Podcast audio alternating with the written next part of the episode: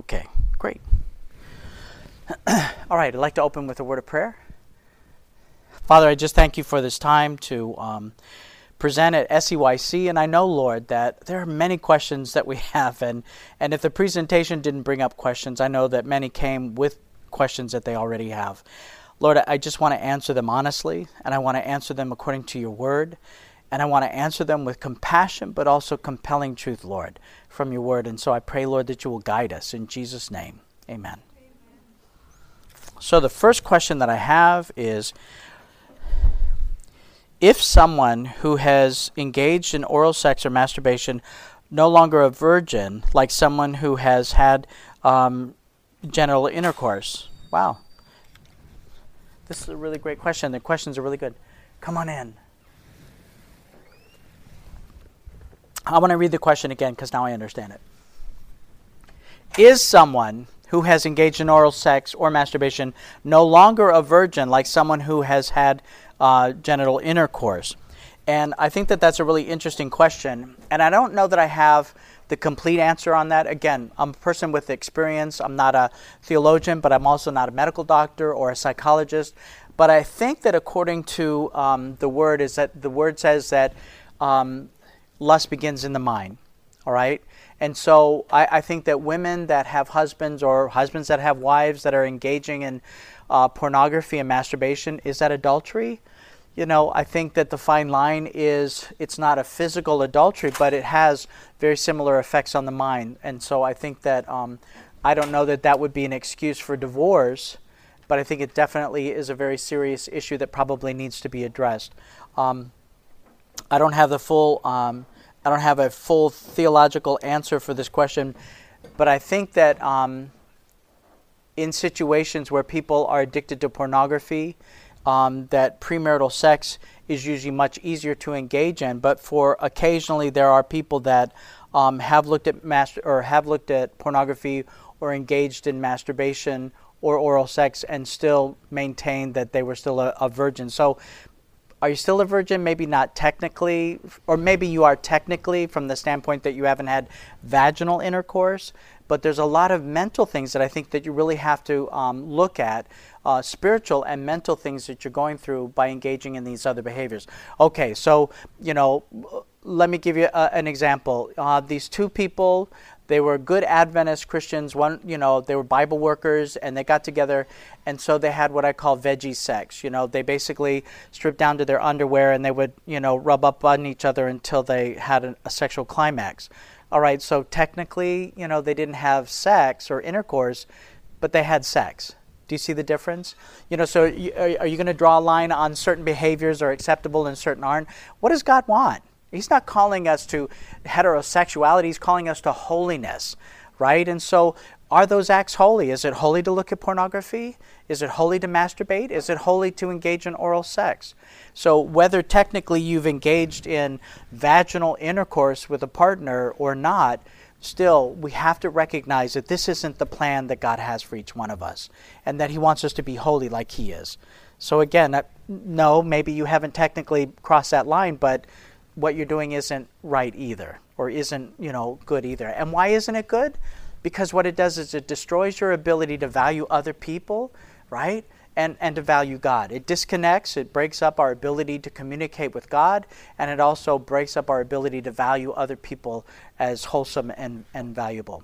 It, it's also some of these acts that are in this question are somewhat degrading. You know that when you engage in just oral sex, that, that that's degrading because God didn't intend for your faces to be apart. He wants you to look into your lover's face. You know we were designed that way. We're not like the animal kingdom. We were designed to experience what true intimacy is. So I think I've belabored that far enough. Is that okay? How do you respond if someone who's a non Christian asks, Am I going to hell if I'm a homosexual or transgender, etc.? What is the loving Christian response? Beautiful question. So, again, if somebody's a non Christian and ask you if they're going to hell because they are transgendered or homosexual, I think that it's a really delicate situation, and I think that you have to make sure that the love is first and foremost. We have to be compassionate. We have to reach above and beyond the compassion of what most people have in the church because what I heard in the church for all the years that I was gay was that I was going to burn in a hotter hell than everybody else. And even if those words weren't ever spoken, that's the message that I got. And so when somebody asks a question like that, let's say in a situation where someone's a non Christian, then they ask you, and you say, Well, let's look at the Word of God. What does the Word of God say about you as a homosexual or a transgender? And you know what? There are so many wonderful verses, you know, that that um, that God loves us and that His love for us is um, as as what is it? Uh, his thoughts towards us are as, are as countless as the sands of the seashore. Like affirm to them that God loves you. God loves you. God loves you. You know, show those verses first, and then talk about the fact that when you look at some of the verses that talk about homosexuality or transgenderism, what was really especially loving to me was when I really looked at them myself and I said, oh, God doesn't condemn the homosexual, He condemns the practice. And so He still loves me, but He says, this practice, why does He condemn it? Because it pulls me away from not only the identity that he blessed me with through my biology, because every time my aunt would take me into the bathroom and tease my hair and make it look like a girl, what that did inside is it made me more dissatisfied with my male parts and it gave me the longing to be more feminized. What it did is it pulled me away from the gift of sexual identity that God gave me as a male and it gave me the desire to want to be more feminine. Do you see that? But God didn't hate me. He just said that the act was an abomination that when I dressed up as a female, when I engaged in that behavior, what it did is it pulled me more away from what he intended for me to embrace.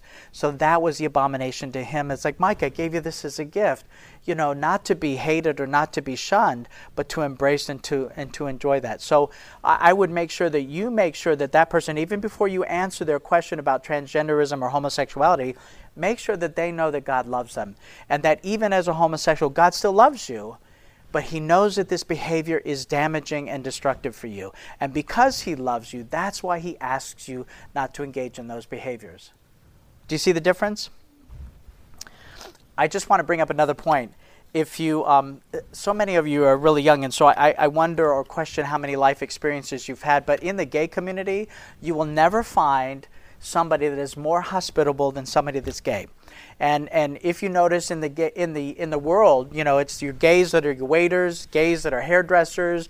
They're in the um, the hospitality industry. They work at the hotels. You know, gay people, as I was one of them, I know how to really give good service. And so we as Christians, we've got to bump up our game. We've got to be better than them you have to let them know that a Christian loving service has got to be better than that. And let me use an example.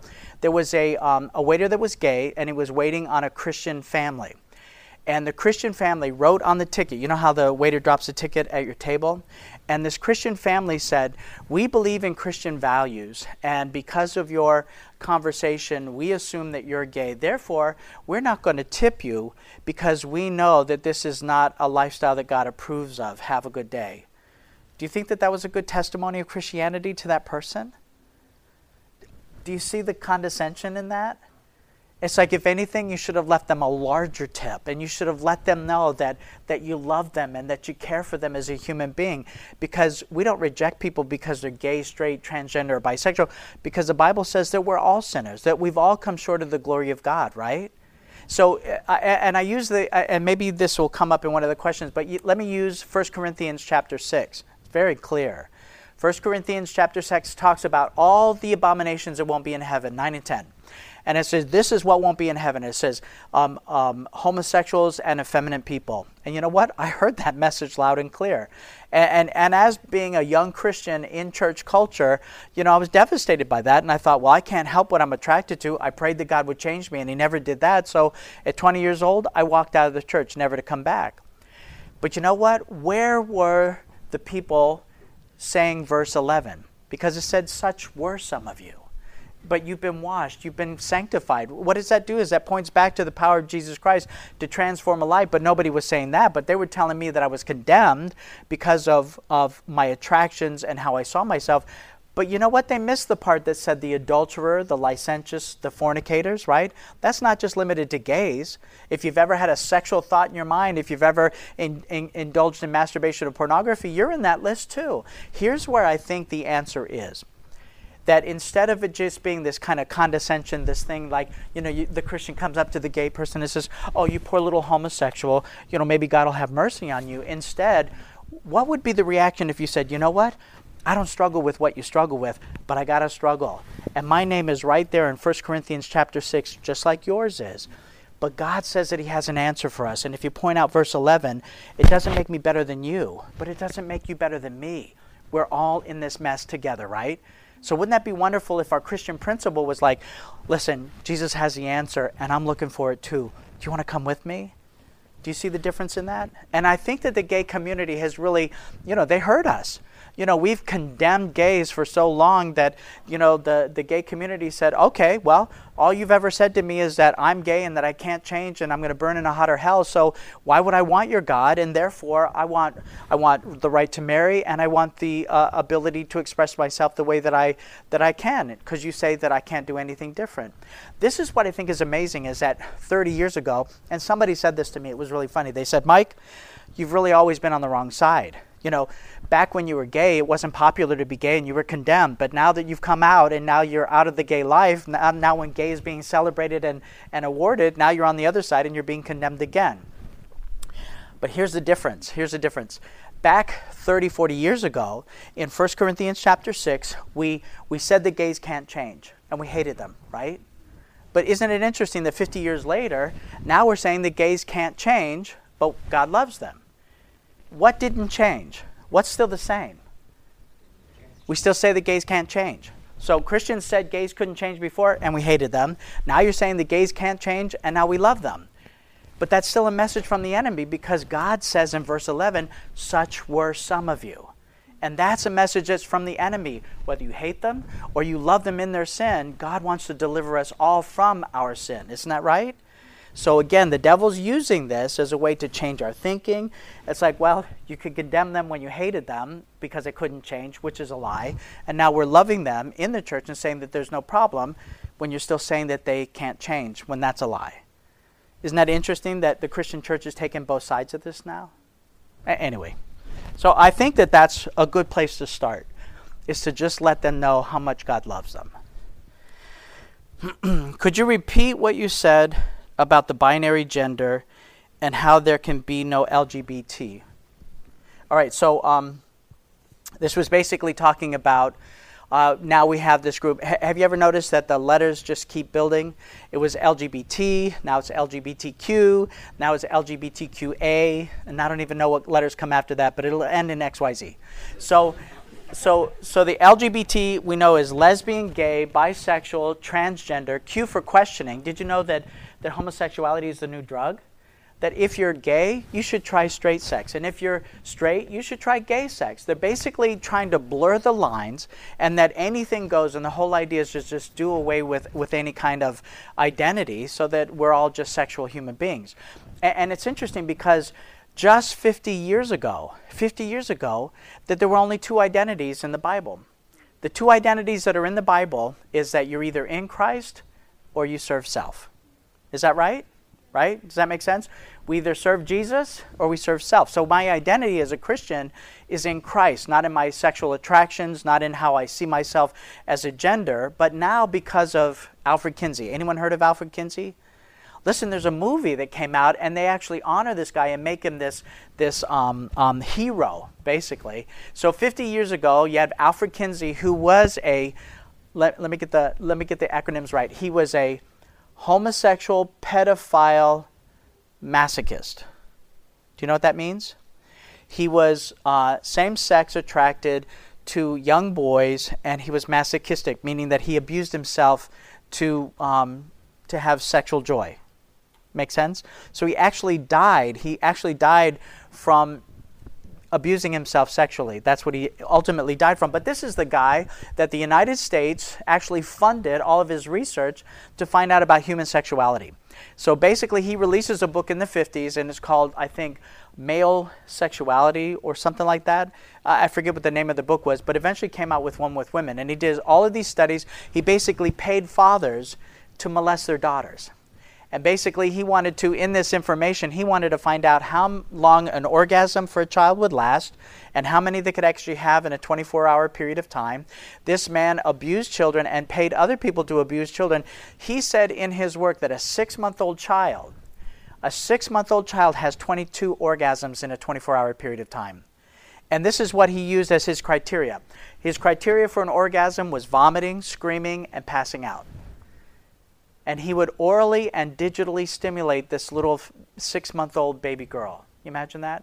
And not only did he abuse this child by keeping it up for 24 hours, but then this is how he molested this child. And that is where we get the understanding that children are sexual.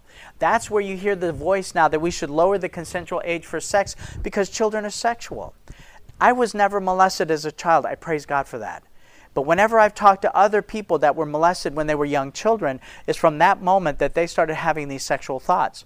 My colleague Ron Woolsey, who's in his 70s, he was molested at four years old by a farmhand that worked on his father's farm. And from that moment on, can you imagine at four years old, he could not get that molestation out of his mind, and it began this obsession with sexual thoughts at four years old. So, if we instruct our children on how to have homosexual sex, bisexual sex, transgenderism, whatever, you're putting these thoughts inside these children's mind, in my opinion, which is abuse, sexual abuse, and you're allowing them to experience things that God knew that they weren't physically and mentally ready to experience until they become more mature. And so, this is the research that Alfred Kinsey did, and this is where we get our modern ideas about sexuality and identity. Because before Alfred Kinsey, you were either in Christ or you identified with self. Either had a sinful identity or Christ's identity. Do you see the difference? And so now what's happening is now you have theologians in our own universities that are sitting there and saying that, you know what, Paul and Moses were irrelevant regarding sexuality and that their, their words should be thrown out of the Bible because they just don't matter now. Well, what changed about the Word of God between 100 years ago and today? Nothing. But what changed was our culture. And just because culture deems what morality is does not mean that it's moral or biblical. Because look at what they did to Nazi Germany. There was the law, right, to persecute and to kill all these, these Jews. And so even if it was the law, it didn't make it moral. Do you follow what I'm saying there? And so again, so so let me go back to the question for fear that I missed it. Let's see my question. Repeating what I said about the binary gender. So okay, so here we go. So now the LGBT or the LGB has a problem with T because transgenderism is basically saying that you're not female and that you're not male. That we're all basically not defined by our biology. We are now des- defined by what we think in our minds. So you can be whatever you want. You can be a cat, a dog, you could be a male, a female, you could be somewhere in between. There's a man actually promoting that he's called Mix, not Miss or Mister. He wants to be called MX, Mix. Because on Tuesday he feels like dressing like a guy, but on Thursday he feels like dressing as a girl. And he believes that he is so fluid that he can go back and forth as he wills. This is how crazy it is. There are now um, laws at this hospital in San Francisco. Tim uh, Riesenberger, have you heard of him? Dr. Tim, he uh, was working in the ER, and they have this new form now that you can't identify a patient as male or female. And so, what if the person comes in and they've got, you know, maybe they have a tumor on their ovary, but yet you can't identify them as a female and, and so, therefore, can you imagine how difficult it's going to be to properly diagnose that person and to treat their issue? They could actually die or, or hemorrhage before they actually get the medical treatment if we can't just identify as our biology. Do you see how crazy things are? And so the whole idea is to do away with male and female totally. And so if you do that, then guess what? You don't have heterosexuals or homosexuals anymore. Because if I'm non-binary and if I'm not identified by my by my um, my genetics or my biology, then if I have a relationship with a woman or a man, it doesn't matter because we're genderless. So therefore, if you're genderless, then you don't have homosexuals or bisexuals or heterosexuals anymore. Do you see the conflict now? So even in LGBT, they have an issue with the T because the T does away with identity, so then you don't have that either. Interesting contradiction? I hope I explained that well. How do you strike a balance between knowing homosexuality is sinful and still showing Christ like love? Best ways to support without condoning. What are the most effective ways to reach homosexuals with the gospel? Best ways to prevent homosexuality in our children? It's a really excellent question, and, and, I have a couple of extra things to share, and and I think for the benefit of the recording, it'll help also. Um, striking a balance between knowing homosexuality is sinful and still showing Christ-like love, and, and so how do we show support without condoning that? Amazing. There was a father that I just had a phone call with just a couple of days ago. And I'd spoken at the school where he was a student, and his son is in the military, and his son is in a relationship and married to a man. And so we had talked, and I talked about how to show unconditional love, right? And so he said, Well, I'm going to go this weekend and I'm going to see my son. And he told his son, He says, I just want to love you. I just want to be your dad. So he goes there, but his son wants to take him to the gay bars. And so here's a father who's, you know, like an elder in his church. And so even if it's a gay bar, he doesn't go to bars, right? And so the son wants to show him what his lifestyle is like and wants to introduce him to his friends. But his dad doesn't know, like, should I go to the gay bar because I want to be supportive? You know, do I ask, you know, his friends, like, how did they fall in love? How did they meet? Or is that condoning their lifestyle? Can you imagine the bombardment of questions that you would have in your mind? But let me give you an example that I think is really beautiful. There was a, uh, a couple, and they had a son that was gay. And the son was getting married to his fiance. And these are actual terms now. You can't deny it. You can pretend that they don't exist, but these are the terms. And so this this family they decided that they were not going to go to the wedding because again, if you go to a wedding, and maybe many of you don't realize this, but 30 years ago when I would go to a wedding, the pastor would say, "Is there anyone here that has any reason why this couple should not be wed together in holy matrimony? Let them speak now or forever hold their peace." Do you remember that? Well, they don't say that anymore because nobody wants to know and you're going to disrupt the wedding, but here's the point when you show up at someone's wedding, your attendance at that wedding says that you support this union, okay? So if you can't justify that in your mind, if you don't believe in that, then you have to realize that your attendance at that wedding is either a contradiction of your principles or they do, that you do believe or agree in that. So they felt that they could not be at their son's wedding. But they didn't want their son to think that he was unloved and that they didn't love his partner too. But what they did is two weeks before the wedding, they flew out to California. They spent money on their son and his fiance. They took him to dinner. They took him to some of the amusements in the area. They spent 10 days with their son and his fiance. And at the last meal before the wedding, they said, We want to make sure you know that we love you and that we love your partner. And have we demonstrated that? And they agreed, Oh, absolutely. Yes, yes. And they said, But we want to make sure that you know that we can't attend your wedding. You know, don't look for us to be there. It's not because we don't love you. It's because you know that where we stand biblically is we believe that God has something better for both of you. Right? And so guess what? They demonstrated great love, exceptional love. They made sure that they knew that it wasn't because they were cheap and they didn't have the money to spend, but they spent the money on them and showed them ways that they loved them, and at the same time letting them know that they couldn't be at that wedding. I thought that was a great way to demonstrate, you know, the principle in the Bible that says we need to be as harmless as doves, but wise as serpents, right? So, how is it that we can, can uh, demonstrate the love of Christ and not condone those behaviors? And you know what? Every situation is going to be different. You know, I had a man that came up to me and I was at ASI and he said to me, he said, I will never speak to my daughter again until she comes to her senses that this lifestyle is wrong. And I'm looking at this guy and I'm going, oh. And he says, she's involved in a relationship with another woman. She's married and they have three children. And I looked at him and I said, sir, I said, how does not loving your daughter or speaking to your daughter show the love of Christ? And the tears were already welling up in his eyes because I could tell he loved his daughter. I could tell he missed her. And, I think that he really thought that he was holding on to the Christian principle by, by not indulging that, by not even talking to her, whatever. And I said, Sir, I said, there are three children involved. I said, Do you think those three children chose their moms? I said, Do you think those children are just as much a victim to that relationship? And I said, who's going to show them Christ like love? Who's going to show them what it's like to be a man?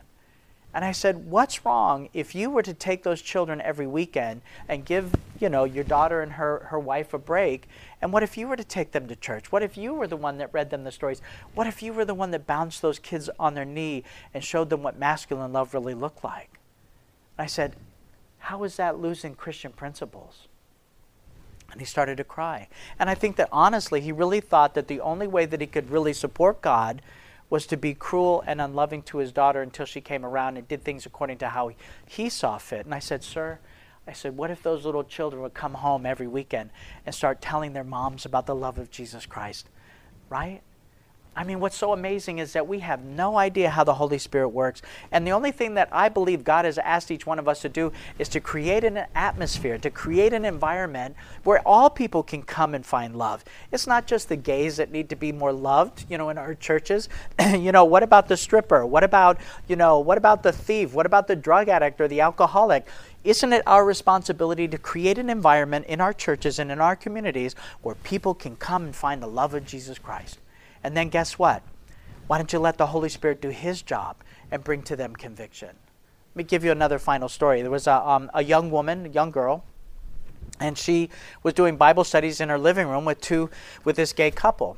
And there were two men. And for two years, every Friday night, there they were in her living room, and they would have a meal, and then they start opening up the Word of God. And these two guys were excited about Jesus. They loved Jesus.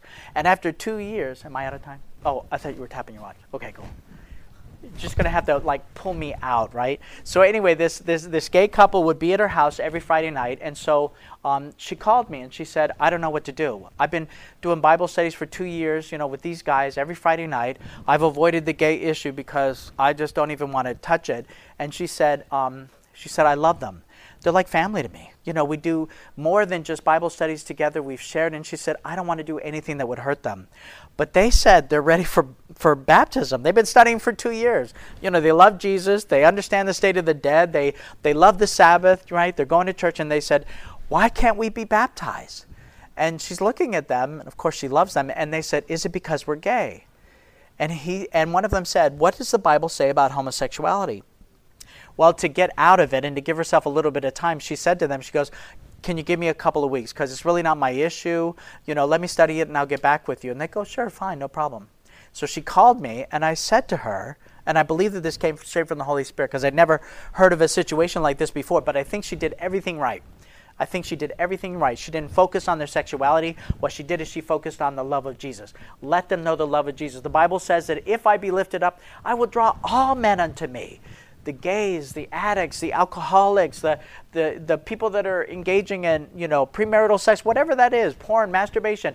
If I be lifted up, I will draw all men unto me. And she was activating that principle.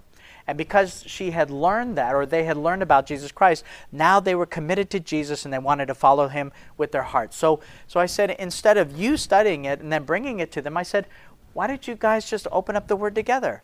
If the Holy Spirit's already been working in your home every Friday night, then why don't you open up the Word and say, you know what? We're going to discover it together. Let's let the Holy Spirit guide us, right? And she did just that. And as she opened up Leviticus chapter 16 and 23, as she opened up first uh, the first chapter of Romans, and then 1 Corinthians chapter 6, and even in Jude, every time that they got to homosexuality in the Bible, they both said, Oh my, oh my. And they were under conviction. Doesn't that make sense? Isn't that beautiful? Isn't that how we love people and yet not condone certain behaviors, right? Show them who Jesus is. Let the Holy Spirit do his job. I, I, think it's beautiful. I think that God, you know, He doesn't expect us to have a protocol. Well, it's a protocol for the gay, and this is the protocol for the transgender, and this is the protocol for the alcoholic, and this is the protocol for the liar. It's all the same, right? Anyway, I hope I answered that well. How could a parent preserve his children from getting into thoughts and behaviors that are not blessed by God? Let me start with just that question. It, it goes on. It says, What are alarming signs of going in the wrong direction? Okay.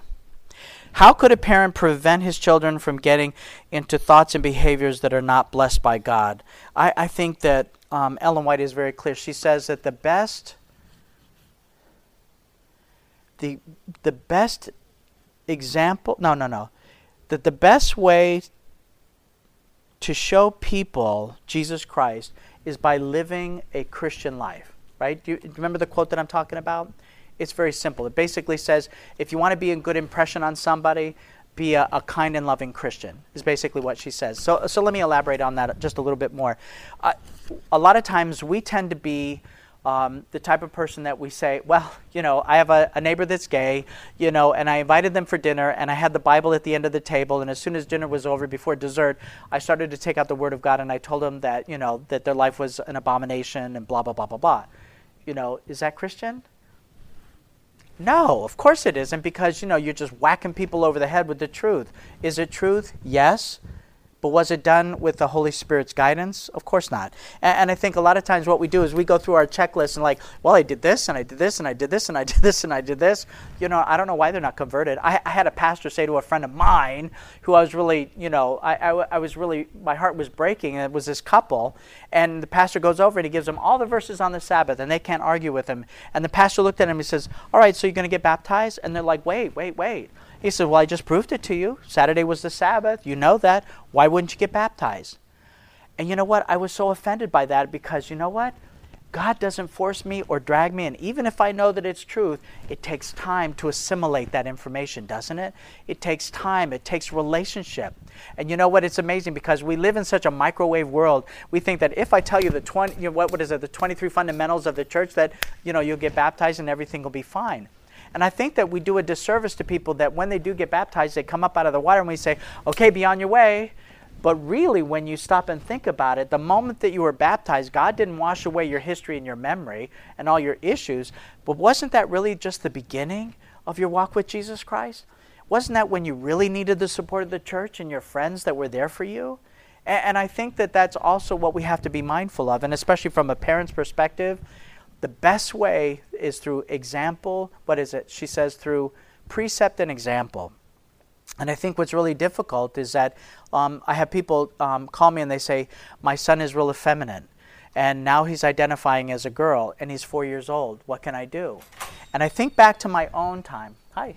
I think back to my own example, and I remember that my dad tried to butch me up. My dad would take me out shooting guns. He was a cop, he was a policeman. So, you know, he'd take me to shooting guns, but I didn't want to shoot guns. They were loud, they were aggressive, and, and what that did is that pushed me even further away from identifying with my dad.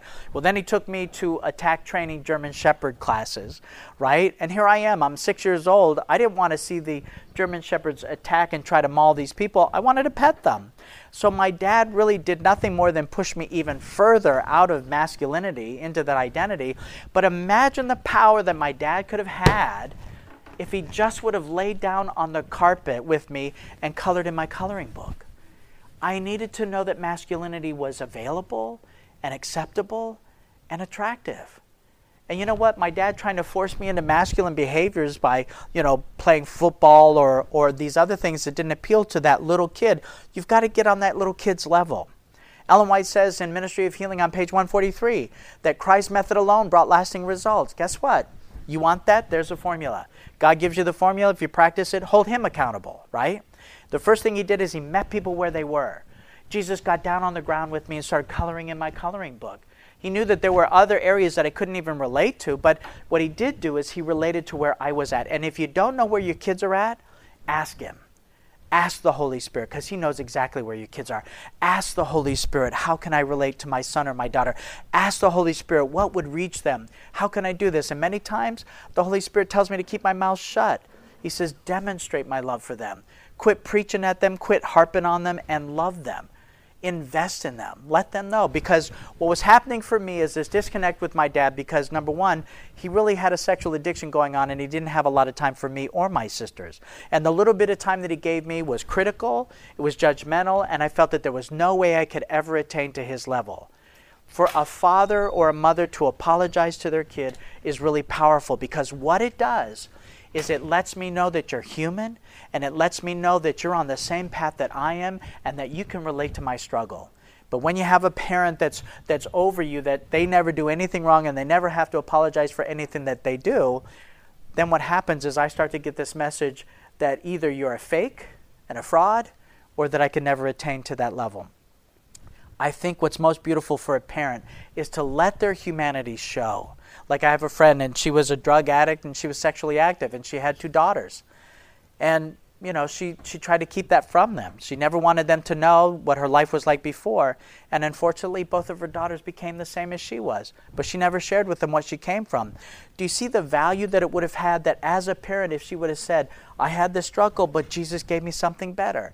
I had that struggle. And you don't have to give them the details, but to let them know that you're human and that you know what they're struggling with, right? So do, instead of pretending like it never happened or that you don't know how to relate to someone in that position, I think what you have to do is create um, relationships. And, and I have an excellent example that just popped in my head, and this was really funny. It's funny, but it's, it's beautiful. And, and I was laughing and crying at the same time, if you can imagine that. This woman, we were speaking to the pastor's wives. We got invited to do a Q&A with the pastor's wife.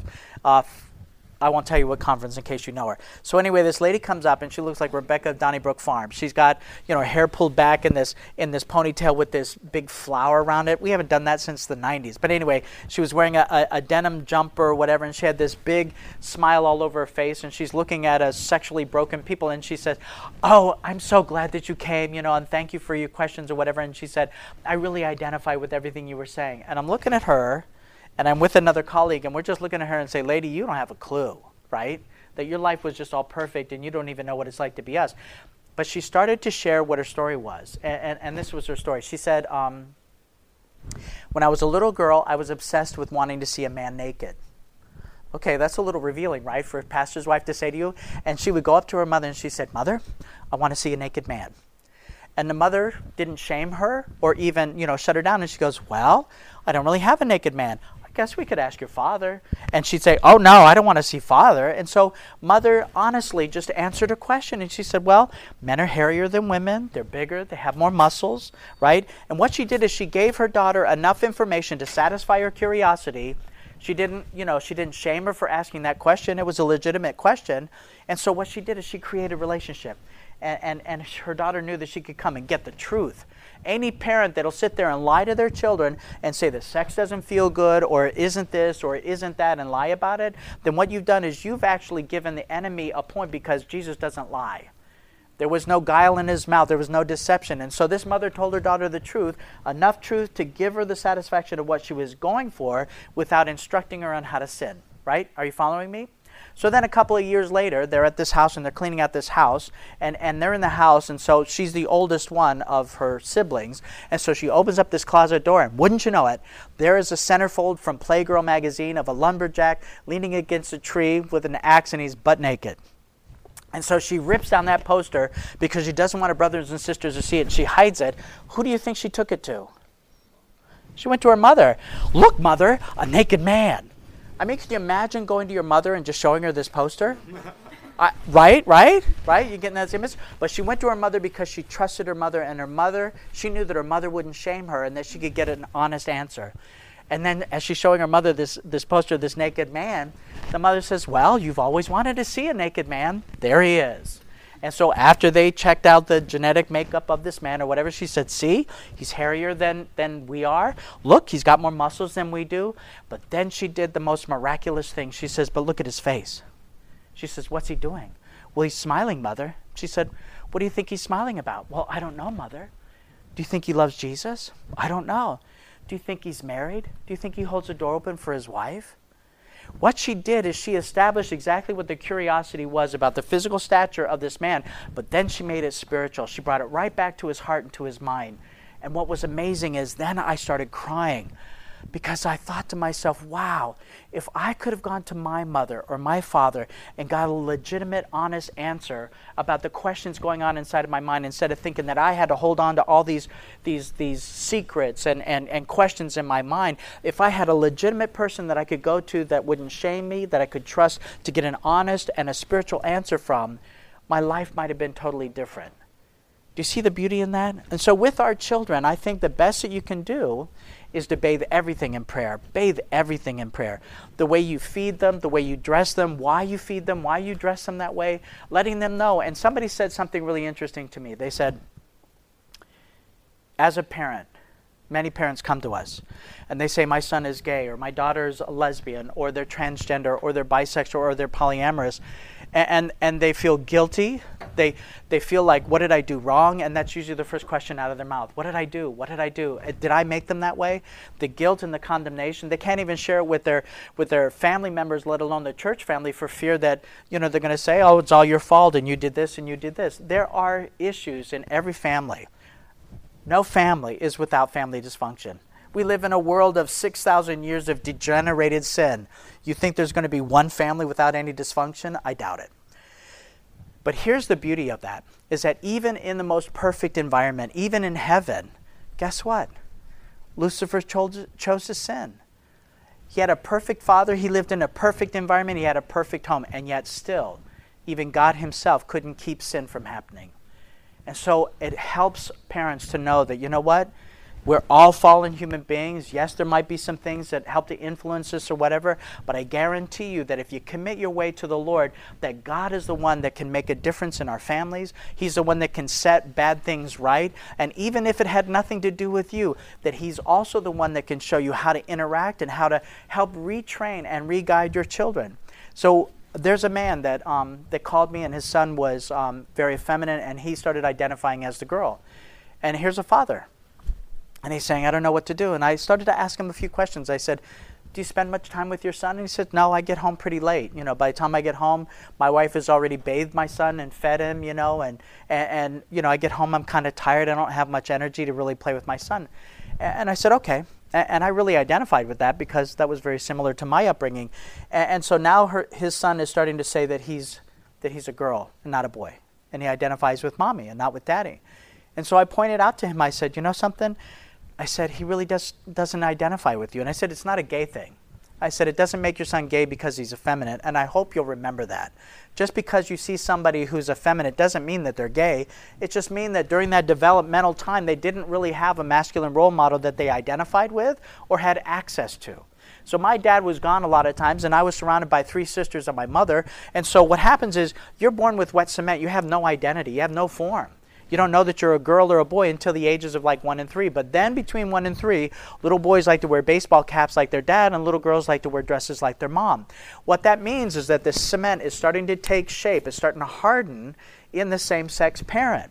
So little boys start to realize that, oh, I'm not like mom, I'm like dad. And so little boys start to imitate the dad, and that cement starts to harden in the masculine. And then the same thing for girls.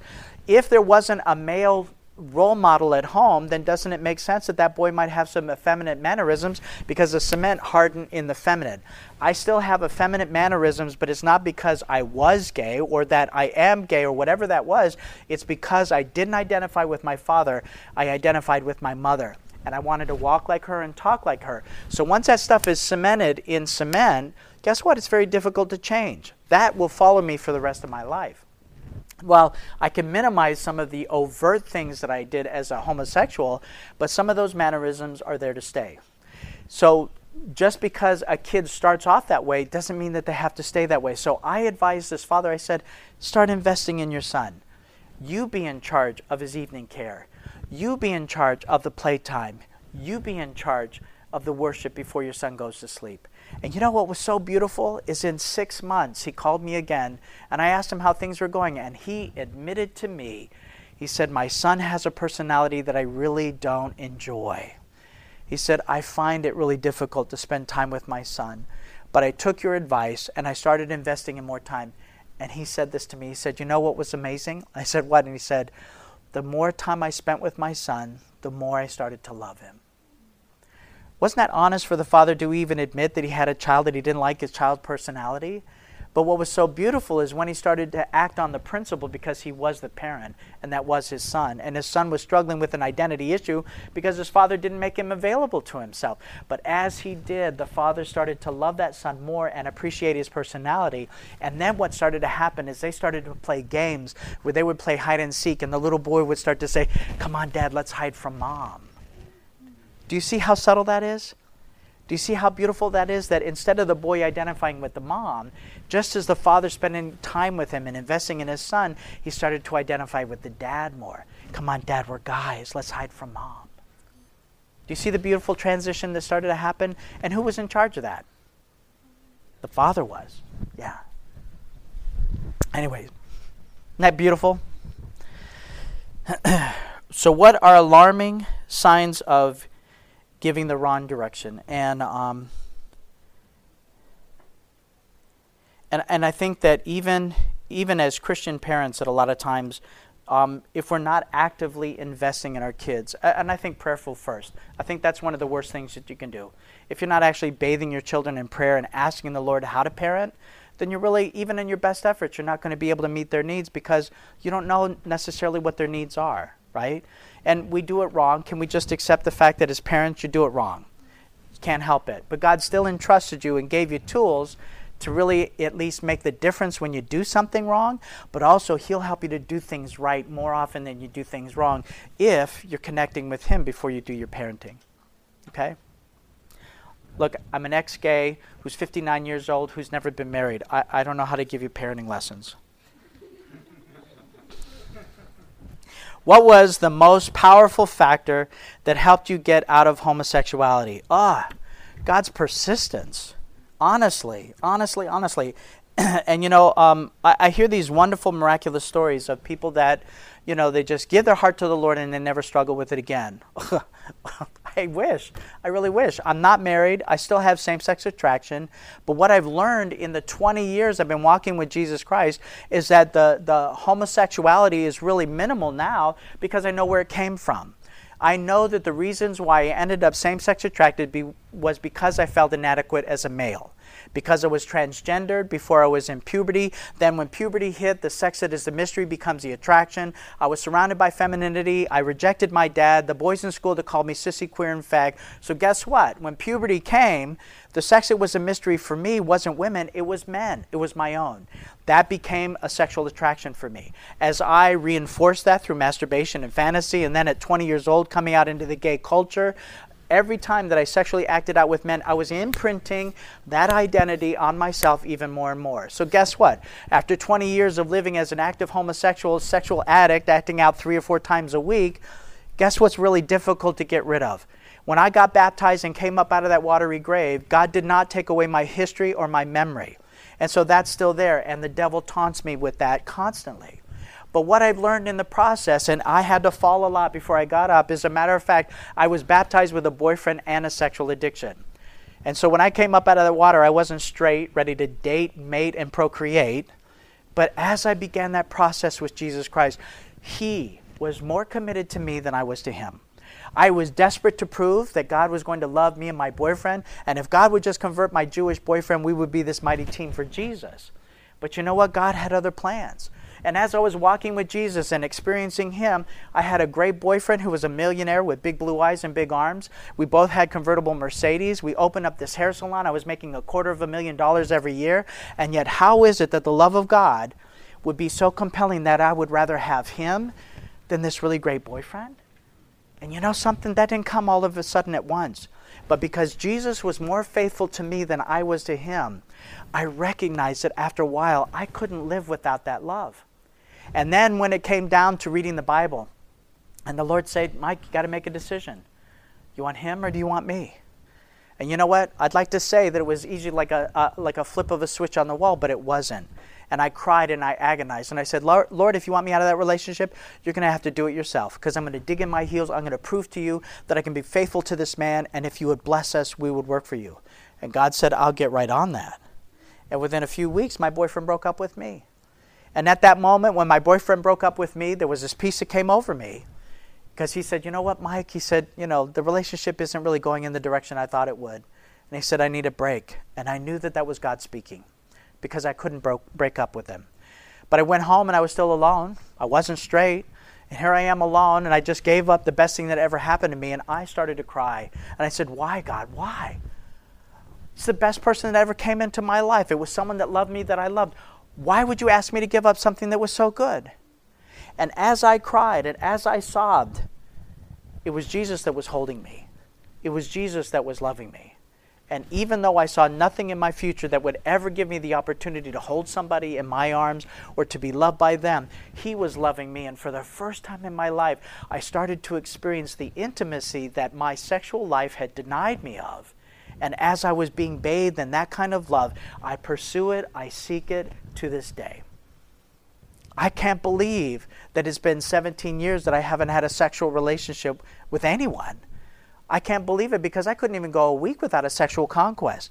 And how is it that the love of Jesus is better and the peace that he provides better than getting laid or having a sexual situation with someone? I still can't explain it, but I'm experiencing that. And it didn't come as an event. Wouldn't that be nice We just got whacked over the head with the straight thing and then, you know, like a magic wand and boom, everything's okay. But what I think is more important to God is that He wants relationship what he wants more than anything else, because he could just take it away from my convenience, you know, it all be said and done. But what he wants is he wants me to strive for him. He wants me to be as committed to him as he is to me. And in that process, guess what? He won't take away my right to choose. And you know what? With that choice came consequences. I remember one time, it had been several years that I'd given my heart to the Lord. I live out in the country of Tennessee, and you know, I live in the Smoky Mountains. I lived in Orlando, Florida. I lived lived in a gay neighborhood. I lived within two miles of five gay bars. You know, that was my life. So now here I am in the country. It was after church. I'm still in my, my, my Sabbath clothes, and I took my friend to a store after Sabbath. They had no bathroom. I had to go, so I got in my car. I went to the first place that had a had a, a, bathroom, and it happened to be a bar. Sorry, I didn't realize it. But I walk into this bar and I hear the music, and I see the disco lights going, and I can smell the alcohol, and I can smell the cigarettes. And in my 20s and 30s, I spent three nights a week in a bar. That was where I hooked up sexually with people. That's where I communed with other people like me. That's where I had a lot of fun. In the five minutes that I was in that bar, seven years after I become an Adventist Christian, Five minutes. Went to the bathroom, came back out, got my car, dropped off my friend at her house, and now I'm driving home into my lonely little log cabin in the Smoky Mountains. And all of a sudden, the devil is using all of my senses and bringing all of that back to me. And I thought to myself, what am I doing? It's 9:30 on a Saturday night. Why am I going to this lonely cabin out in the woods when I could be going down to the, the big city and getting laid and having a sexual relationship? And just because I saw the lights in that bar, smelled the alcohol and the cigarettes, and heard the music, the devil was using all of those senses that had triggered me in my 20s and 30s. God did not take away my history and my memory. And as I was in my mind, I started the struggle. And as I'm starting the struggle inside my mind, I said, Lord, what's going on? And Jesus said, Mike, if you want that, you can have it. That's what you want. If you want to drive into the city and pick somebody up and get laid, you can have that. But in Isaiah 118 it says, "Come and let us reason together." Isn't that right? He's not going to insult your intelligence and he's not going to take it out of your hand for your convenience, but he will respect your right to choose. And if you choose to give it to him, he'll take it. You want to give up pornography, you want to give up masturbation or premarital sex, if you give it to him, it's 100%. It works every time. But he will not take away your right to choose, and that's why we struggle.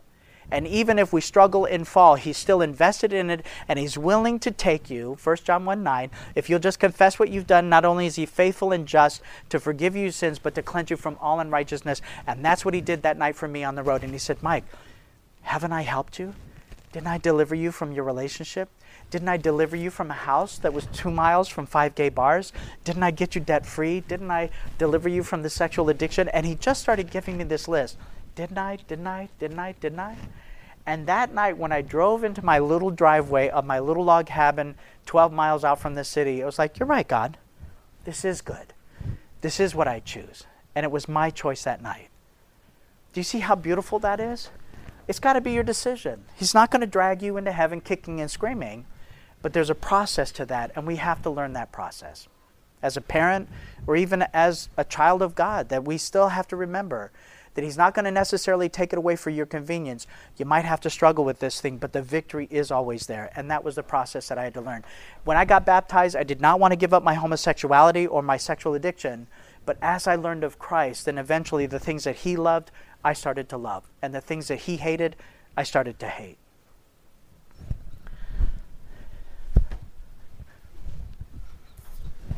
Oh, cool. Last question. Do you agree with the rights given to the LGBT plus community? Wow, great question.